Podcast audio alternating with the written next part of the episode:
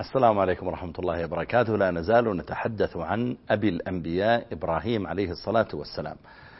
كنا ذكرنا كيف قابل إبراهيم عليه السلام النمرود، والنمرود كان ملكا على بابل، وكيف كان يوزع الطعام على الناس وربما باعه على بعضهم، فأقبل إبراهيم عليه السلام ليأخذ طعاما، فناقشه إبراهيم وحاوره وناظره، وكان يدعي أنه الرب الذي هو النمرود، يدعي أنه رب للناس وأن الرزق بيده. فنظره إبراهيم، ربي الذي يحيي ويميت، قال أنا أحيي ويميت، قال إبراهيم فإن الله يأتي بالشمس من المشرق فأتي بها من المغرب، فبهت الذي كفر والله لا يهدي القوم الظالمين. فأتاه إبراهيم بحجة لا يستطيع أن يردها، وهو أن يأتي بالشمس من المغرب، ما دام أنك تتحكم في كل شيء طيب جئ بالشمس من المغرب. المناظرة عموما هي وسيلة للوصول إلى الهدف، والمناظرات اليوم كثيرة سواء في القنوات الفضائية أو من خلال وسائل التواصل الاجتماعي المشهورة اليوم. لكن لا ينبغي أن يدخل المسلم في المناظرة إلا بنية صالحة أولا، والأمر الثاني ألا تناظر ولا تحاور في شيء إلا وعندك معلومات شرعية في هذا الشيء الذي تتحدث فيه. يعني انتبه، لا تناظر في مسألة تحريم الإسلام مثلا للزنا، أو تحريم الإسلام للربا، أو مثلا إباحة الإسلام لتعدد الزوجات، أو إباحة الإسلام لكذا من الأمور، وأنت ليس عندك قاعدة شرعية تقف عليها وتستند عليها. لا بد أن يكون عندك معلومات، عندما تتحاور يكون عندك معلومات. الأمر الثاني أن يكون عندك احترام للآخر. فإبراهيم عليه السلام لما قال له ربي الذي يحيي، أنا أعبد الرب اللي يحيي ويميت، ها الذي صفته يحيي ويميت، أنت من صفتك يا نمرود تحيي وتميت، قال أنا أحيي وأميت. وأتى برجلين كما ذكرت، وقتل أحدهما وترك الآخر، وقال أنا أمت هذا وأحييت هذا. فإبراهيم عليه السلام كان يمكن أن يقول طيب أحيي هذا الذي أمته، طيب أنت يا من يا أيها الجاهل أو يا أيها الغبي أو كذا. لا، لم يسلك معه إبراهيم مسلكا يعني فيه نوع من التهجم الشخصي عليه، أنك جاهل، أنك غبي، أنك كذا وكذا. لا، وإنما انتقل إلى نقطة أخرى تماما، ترفع ترفع عن أن ينزل معه إلى المستوى الذي يريده ذلك النمرود. ولذلك أنا أدعو إخوتي وأخواتي ممن أحيانا له مناظرات من خلال الإنترنت، ولله الحمد اليوم المناظرات والحوار من خلال الإنترنت له تأثير كبير جدا في دعوة الآخرين إلى الإسلام. أعرف بعض من بعض المراكز الإسلامية ومراكز الدعوة التي تحاور من خلال الإنترنت، يسلم عندهم في كل ساعة أحيانا مسلم أو مسلمان في العالم، ويكون عدد المسلمين يوميا عندهم فقط أكثر من خمسين في اليوم الواحد، فما بالك بهم في الشهر، وما بالك بمراكز الدعوة الأخرى. فالذين يدخلون في الإسلام عبر الحوار وعبر المناظرة كثيرون جدا. ولكن ينبغي لمن أراد أن يناظر وأن يدعو الآخرين للدعوة, في للدعوة إلى الإسلام أن يكون عنده أسلوب حسن في حوارهم وفي نقاشهم، حتى يهتدوا فعلا لهداية الحقيقية، وألا يكونوا ربما أبغضوا الإسلام أكثر من خلال الأسلوب السيء الذي مارسه هذا الإنسان معهم. فإبراهيم عليه السلام لما حاور قومه، لما حاور النمرود، كان يترفع عن التهجم على الشخص الذي أمامه، وكان عنده معلومات كاملة عن الموضوع الذي يتحاور فيه مع الآخرين. هذا أمر الأمر الأول. الأمر الثاني أن إبراهيم عليه السلام لم يطل الحوار، بل جاء بأعظم حجتين التي أسقطت جميع الحجج عند الشخص الآخر.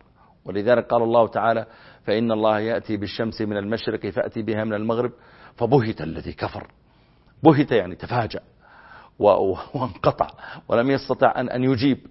قال الله والله لا يهدي القوم الظالمين، يعني لا يهدي القوم الظالمين إلى حجة، لا يوفقهم إلى حجة يحتجون بها ما داموا ظالمين، ما داموا كاذبين لا يوفقون إلى حجة. إنما الذي وفقوا إلى الحجة السليمة وإلى الكلام الحسن هو الشخص العاقل الذي ذهنه صافي، كما قال شكوت إلى وكيع سوء حفظي فأرشدني إلى ترك المعاصي وأخبرني بأن العلم نور ونور الله لا يؤتاه عاصي. هذا أمر. الأمر, الأمر الثاني أن ذلك الرجل بين أن الإحياء والإماتة إليه، مع أن الإحياء والإماتة إلى الله جل وعلا، والإحياء والإماتة ذكرها الله تعالى في القرآن كثيرا، كما قال الله تعالى: أو كالذي مر على قرية وهي خاوية على عروشها قال أنى يحيي هذه الله بعد موتها. هذه القرية التي العشب فيها يابس والأشجار فيها ميتة والبيوت فيها خاوية، كيف تحيى مرة أخرى هذه القرية؟ كيف يحيي الله؟ أنى يحيي الله هذه بعد موتها؟ فأماته الله مئة عام ثم بعث ثم أحياه ثم بعثه. فأماته الله مئة عام ثم بعثه. فلما بعث ونظر وإذا حماره قد مات حتى لم يبق إلا عظام خاوية، وإذا طعامه على حاله. ولذا قال الله تعالى: فانظر إلى طعامك وشرابك لم يتسنه، لم يتغير، هذا تفاح أو هذا برتقال أو هذا موز أو هذا خبز، ما تغير، بينما الحمار تغير. دليل أن الله تعالى هو جل وعلا الذي يفعل ما يشاء، يميت من يشاء ويحيي من يشاء. وانظر إلى طعامك وشرابك لم يتسنه، وانظر إلى حمارك كيف صار ميتا نخرا، وانظر إلى حمارك ولنجعلك آية للناس، وانظر إلى العظام كيف ننشزها، كيف نعيدها مرة أخرى بعدما كانت نخرة وتفتتت، كيف رجعها البعض ويرجع الهيكل العظمي إلى بعض، كيف ننشزها ثم نكسوها لحما. قام الحمار أمامه حيا، فلما تبين له قال: أعلم أن الله على كل شيء قدير. فالإنسان إذا إذا علم أن الله تعالى يحيي الموتى ازداد إيمانا بربه وقوته. ولذلك قال الله تعالى أيضا عن بني إسرائيل: ألم تر إلى الذين خرجوا من ديارهم وهم ألوف حذر الموت فقال لهم الله موتوا ثم أحياهم. الله تعالى يحيي من يشاء جل في علاه ويفعل ما يريد. إذا آمن الإنسان بهذا علم أن الإحياء والإماتة بيد الله تعالى، وصار عنده أيضا اطمئنان أنه إذا نزل به الموت وهو مستعد له أنه لا يخاف منه، كما قال النبي عليه الصلاة والسلام: إذا أراد الله بعبد خيرا استعمله. قيل: كيف يستعمله يا رسول الله؟ قال: يوفقه للعمل الصالح قبل موته. وفي رواية أخرى قال: إذا أراد الله بعبد خيرا عسله. قيل: وما عسله يا رسول الله؟ قال: يوفقه للعمل الصالح قبل موته ثم يقبضه عليه. والإنسان ينبغي أن يكون دائما مستعدا للموت. ولذلك في حديث ابن عمر يقول عليه الصلاة والسلام: ما ينبغي لمؤمن عنده شيء يوصي به أن يبيت ليلتين إلا ووصيته مكتوبة عند رأسه.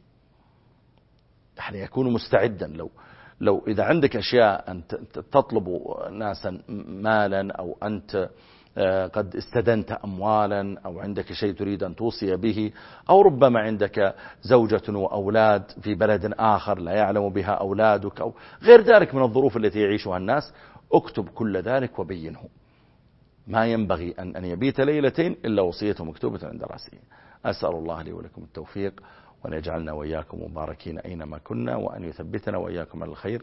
والسلام عليكم ورحمة الله وبركاته.